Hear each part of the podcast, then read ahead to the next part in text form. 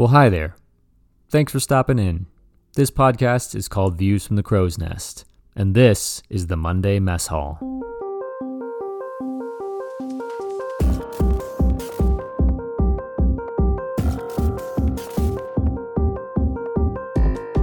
Well, hello again, listeners, and welcome back to Views from the Crow's Nest, a podcast about emerging trends in finance, technology, and various other domains of the business sector. This podcast is produced in house for Fischer Jordan. We are a New York based consulting, thought leadership, and outsourcing firm helping business leaders exchange complexity for clarity.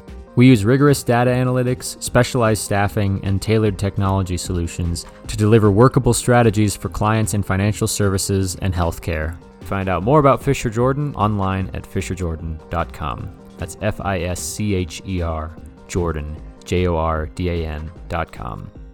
So, the podcast may be called Views from the Crow's Nest, but this series is called the Monday Mess Hall, which is something that we've started somewhat recently with a few guidelines in mind. First, it's the Monday Mess Hall, which means we are trying to record, edit, and release the conversations in the same day. So anything you're hearing in this episode was just recorded this morning.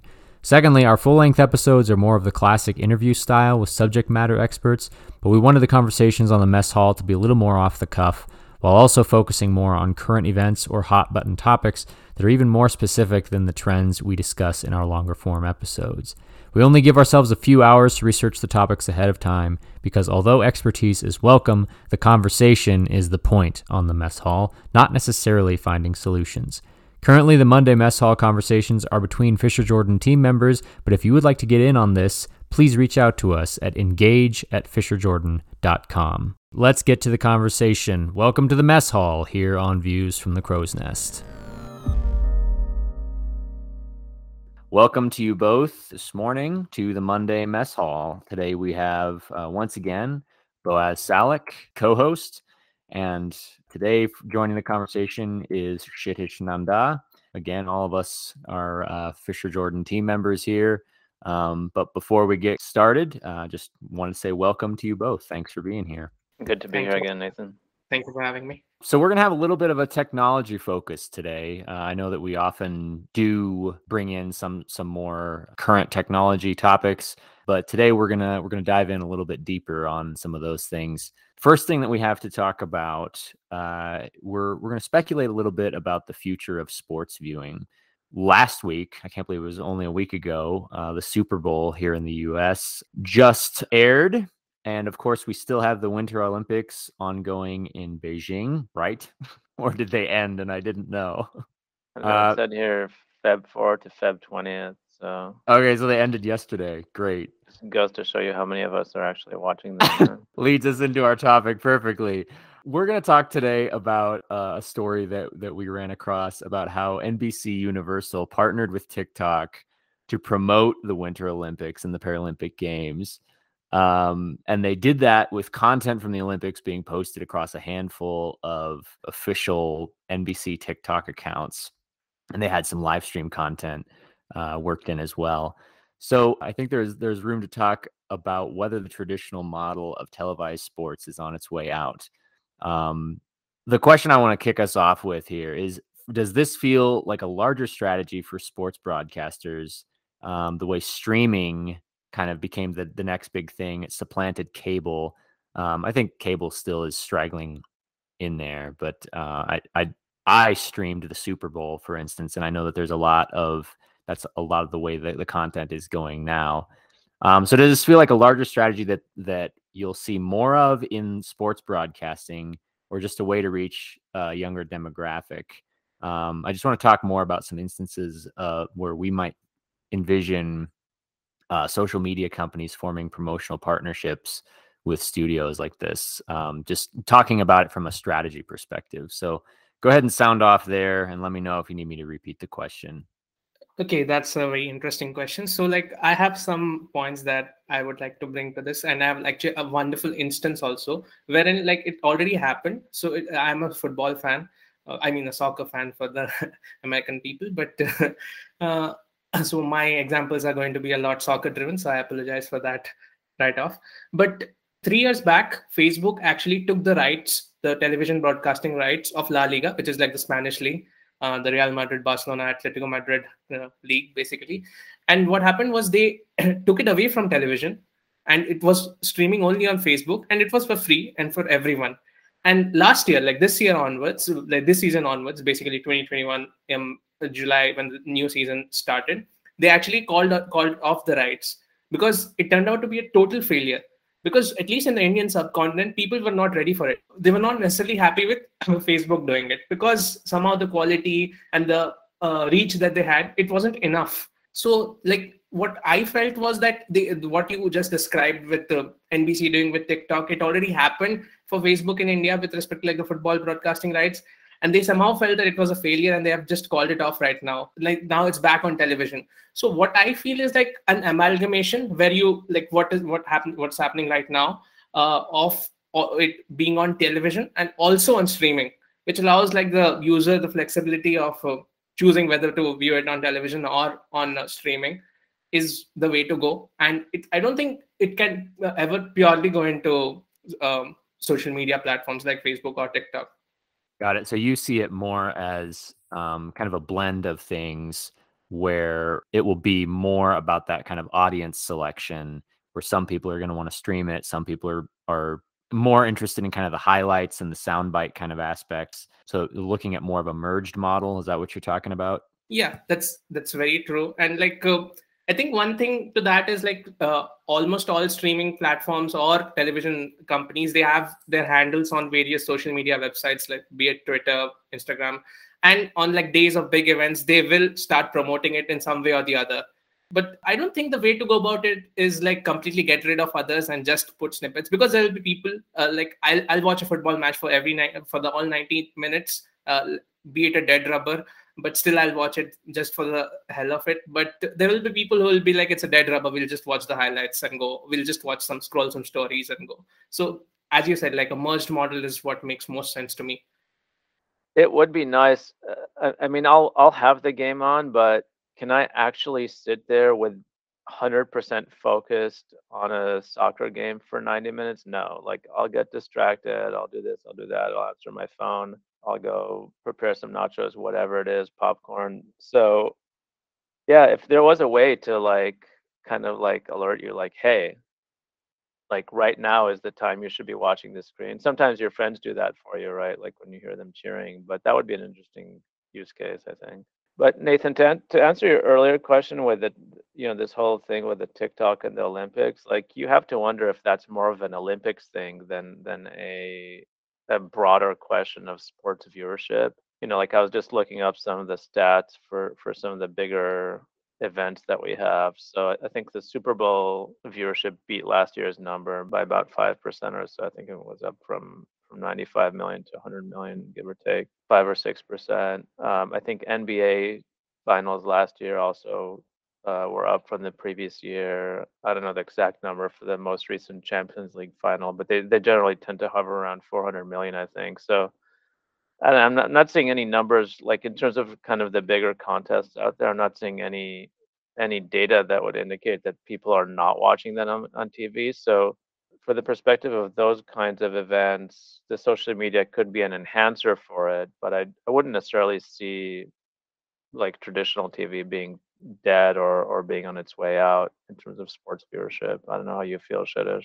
Yeah, I would agree. Like uh, to for some sports where there's like dwindling numbers, it's a wonderful method to like garner attention back, bring people back, and uh, yeah, that's why it makes sense in cases of like you said, like Winter Olympics, which we didn't even know whether it's going on or over. so I think it makes sense in that those cases. And to add to what you said earlier about like having to kind of alert you to go and view the match right now. So that's actually in case of football again, I'll say uh, it's actually happening right now. So if a football match is going on. Uh, and you Google it, you'll actually get short snippets or stories. The Google itself offers it like in partnership with the streaming platform, whichever one it is, like the uh, maybe Sky Sports or BT Sport or whatever it is.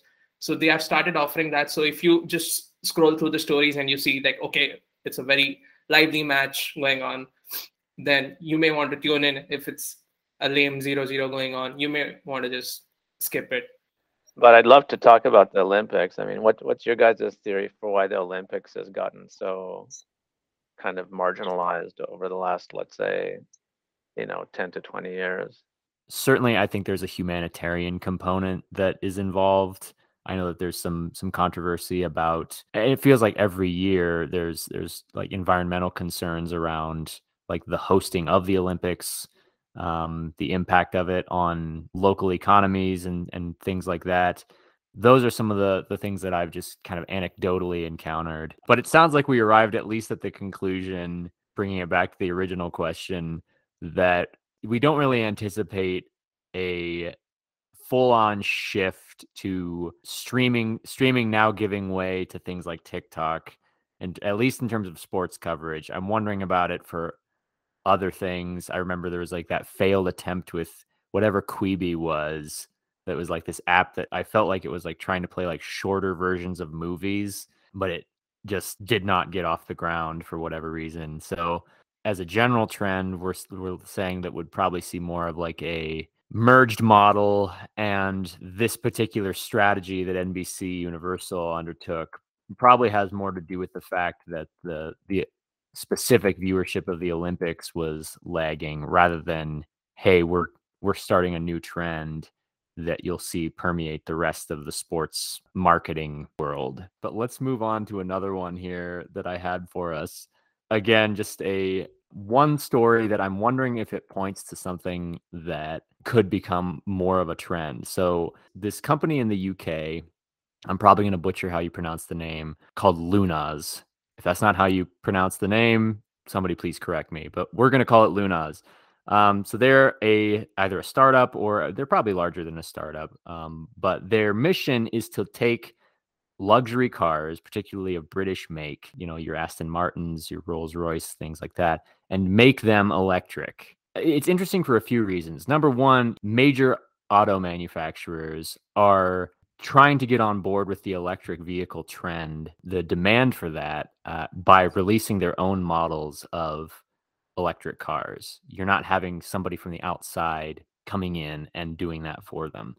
So the fact that the the luxury domain has not done that has first of all provided this opening for a company like Lunaz to to show up and meet the demand so you still get the reputation of the luxury car but you're also driving a electric version of it it just was sort of aftermarket rather than coming from the brand themselves so my question for us today uh, do we think there's a market for this kind of thing that extends beyond luxury cars? Do we think that this extends to the idea of just any sort of classic hardware that people want for its reputation, but with an outside company bringing it into the modern? And I don't know if I have examples for that yet, but I just want to see what you guys thought of that.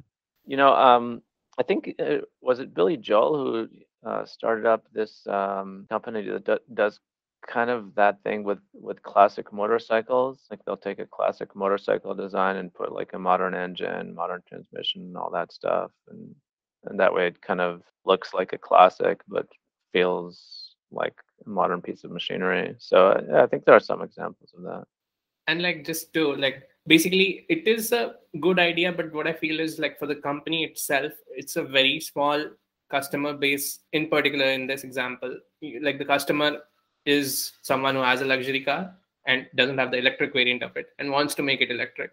So I think the customer uh, segment that they have is very small. Uh, I personally don't feel like it's a very good venture because there will come a time I think uh, the luxury brands will realize if in fact the world is to move to electric vehicles in the future, which we all are kind of anticipating, they will themselves design it. And then what will the company like uh, Lunaz do? You have to wonder do they spend more energy converting it from gasoline to electric than the amount of pollution they save by having it be electric at, as the end state? If, if you're looking at it from a purely environmental perspective, is, is that actually a net positive or a net negative? Yeah, that's a good. And I, I like what you brought up too, Kshitiz, about how small the actual market for the actual luxury brand is maybe that makes it profitable for this this specific company but it, it, doesn't seem like there would be a lot of room for competition and also i'm i'm right now i'm having trouble envisioning other applications for that sort of that sort of model for the, for the reasons that you just brought up boaz. Maybe maybe it's not accurate to compare like the the modernization of of like old houses for instance um where it takes like a, a tremendous amount of work to actually make them more energy efficient and then you you wonder like was it even worth it to begin with? You're basically preserving a historical shell of in, in the case of the car, it's like you've got the hardware, but then you put a bunch of, of energy into modernizing the interior. Same thing with the house. Yeah, just wondering where that lot those lines intersect um, in terms of where it becomes worth the energy expenditure, both human and also environmental energy so maybe this is um, this is something that only that only works in this specific use case. I mean, you do have use cases, you know, like people love restoring old furniture or like t- taking old houses and making them modern on, on the inside. So I think there's some applicability generally tends seems to be skewed a little bit more towards the higher end items, I think. But I kind of agree with Shirish. It'll always kind of be a specialty market, even though we, we like to think everything's customized and everything's personalized these days. I think when you look from a big picture, it's still a mass market kind of economy where you know people are going to buy the thing that's mass produced and the thing that's advertised and the thing that's popular and has market share uh, for the most part yeah like completely agree with that. And like what nathan you said the metaphor of it being a shell. So is like the shell worth it uh, to remodel from the inside to an extent that you still want the outside looks of the shell? Basically it's going to be about the looks only I, I suppose. But yeah it's the question comes back to is the shell worth it? Going back to what i how i how i started this topic when i was talking about the kind of the larger, more everyday automobile brands, they have enough of a market share that it they're actually releasing their own models uh, that are that are electric vehicles. Maybe to your point, Kshitiz, because the market share for luxury brands is so small, it's not worth it for them to try to bring that process in house uh, or invest in releasing an electric Rolls Royce off the line. But that would make sense to me that the the larger ones that you have more people buying, but larger brands, I mean, just in terms of how ubiquitous they are, it makes more sense to me that those would be the places where you'd see them investing in the technology to to actually release the models themselves. Yeah, yeah absolutely. I agree with that. So we have talked a fair amount about crypto we've talked about adoption timelines, the different things that are happening either for or against the model of enablement. Um, again, we've we've mentioned that we've we've written an initial paper at least on on what the the general trajectory might look like for something like blockchain and and factored that in when we've talked about cryptocurrency as well. So we're going to touch on this again today. We're looking a little bit at the implications of of more and more traditional financial entities getting involved in the crypto space one way or another. Specifically, the Financial Stability Board uh, released a report where, among other things, they theorized that crypto could be what the housing market was in 2008. So let's touch on the significance of instability magnified by legacy institutions moving into a volatile space. And we will link all of the articles that we've referenced um, in the description um, for people to check out on their own. But what do you guys think about that? Initially, my thoughts is first of all, I apologize. Like a lot of my housing crisis knowledge comes from the movie The Big Short, so it may not be very concrete. But uh, what I understand is there was a lot of hidden moving pieces during the uh, housing crisis of 2008. Uh, so in this case, like in case of Bitcoin, I think uh, I agree that's like almost like equally volatile market as such. But I think the significant difference is that although people don't understand it very well, it's still quite an open book. It's just that the book is very detailed and uh, uh, very huge, so as to say. And to acquire knowledge from it, you have to spend a lot of time. And so that's why I think like since it is a much more open market, uh, sorry, uh, like open to the viewer or someone, like Bitcoin in general and the concept of blockchain in um, Oh, specifically. So I think it will not be that bad, is what my first thoughts are. Yeah, and you have to almost define, Nathan, what you mean by financial crisis, right? For example, right now we're dealing with inflation. Is that a financial crisis? Is having people sit at home, you know, getting paychecks from the government without going to work and no economic growth, is that a financial crisis? Or I guess what I'm saying is, does it have to be coupled with, you know, a lot of headlines and unemployment and stuff like that? Or can you have a, financial crisis on the other side that deals with inflation? So I guess that's the fundamental question, right?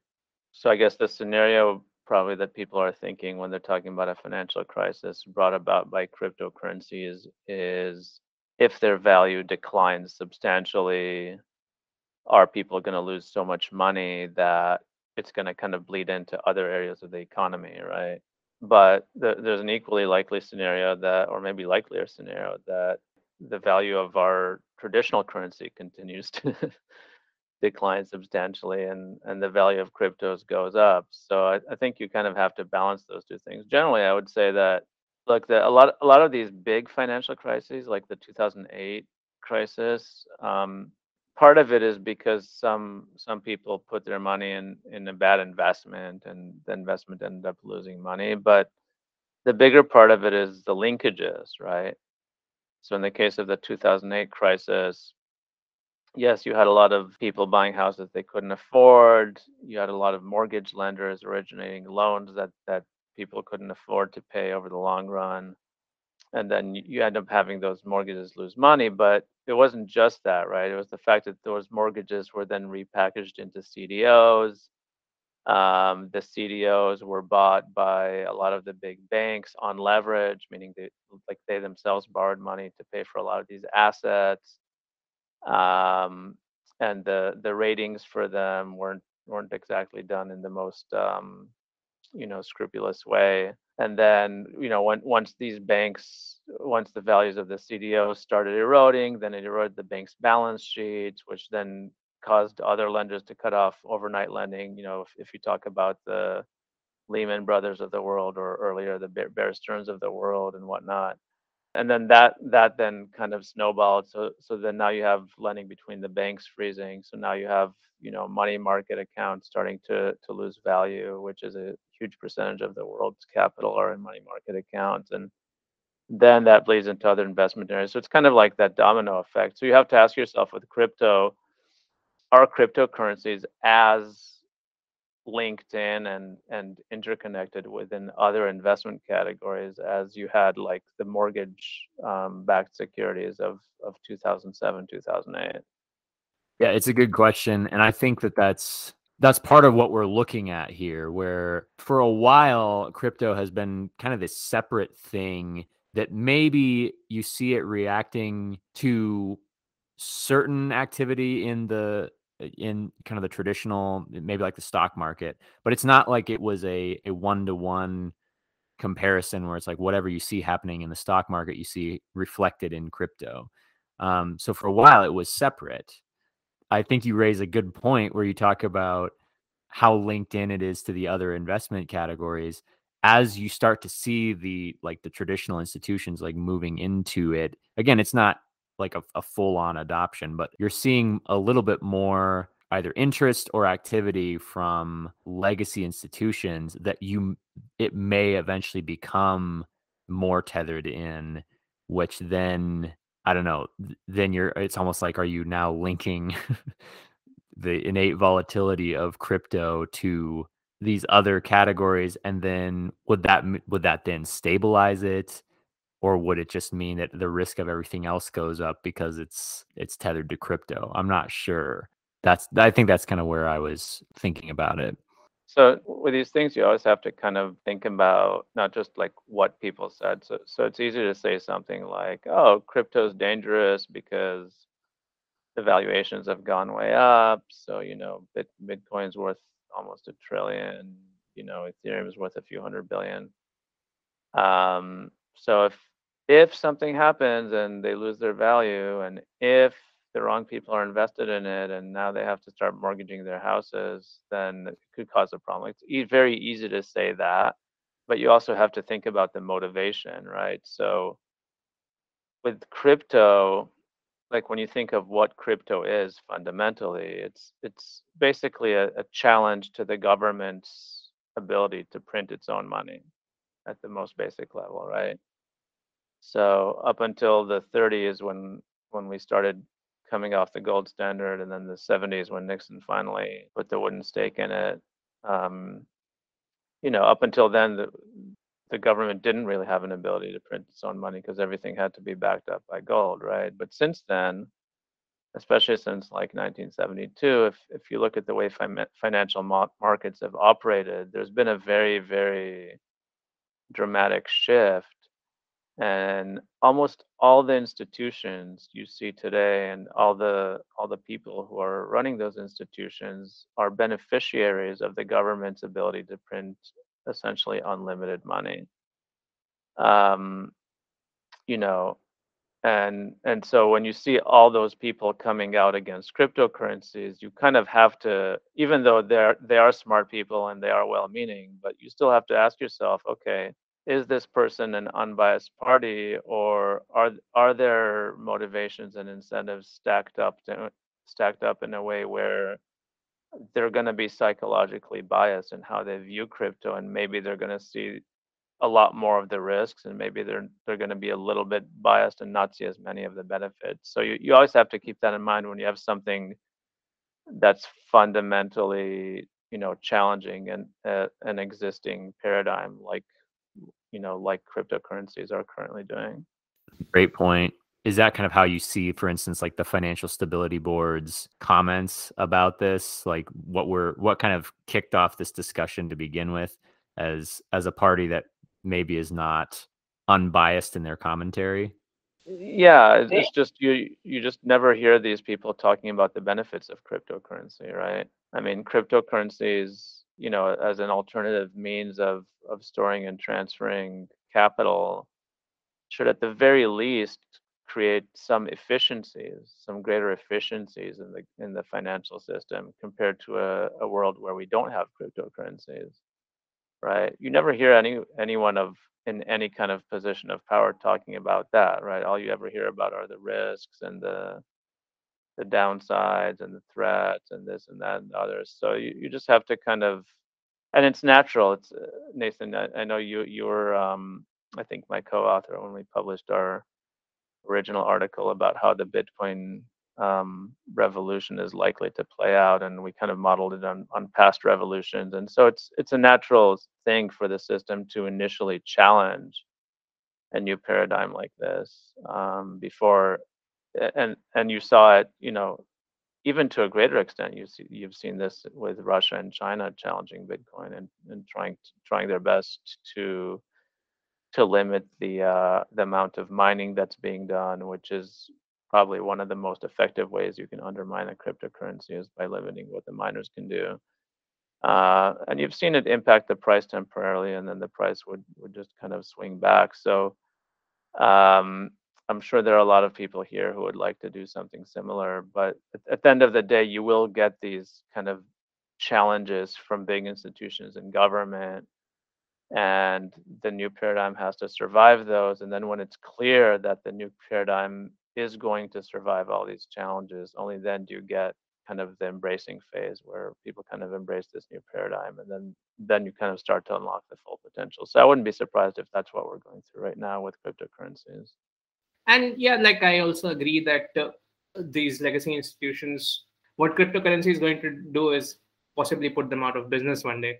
So that makes their judgment and makes their opinions clearly a bit biased. And i think i also have started uh, read something about legacy institutions themselves investing in crypto. So you definitely can't have it both ways where you criticize it but you also want to have a share of the pie uh, if it's a good apple pie. And uh, but you still say no no it's a burnt pie it's a burnt pie it's going to be burnt. So in other words haters gonna hate? Generally speaking yes nathan unfortunately hey guys great discussion on all this stuff i really appreciate the uh the way that we find ways to incorporate other topics into this. Um, we latch onto an initial topic and then we kind of clarify our thinking just through dialoguing about it. But I, I really think it makes for some some good exploration. Thanks, Nathan. It was fun. Thanks, Nathan. Thanks, Boaz. That's it for this episode of Views from the Crow's Nest. As with any other podcast, if you enjoyed what you heard here today, we would appreciate it if you left some sort of rating or review on your podcast app of choice, or you can share it with a friend or colleague if you think that they would enjoy the content that we are discussing here. My name is Nathan Johnson, and from all of us here at Fischer Jordan, thank you for listening, and we will see you from the Crow's Nest.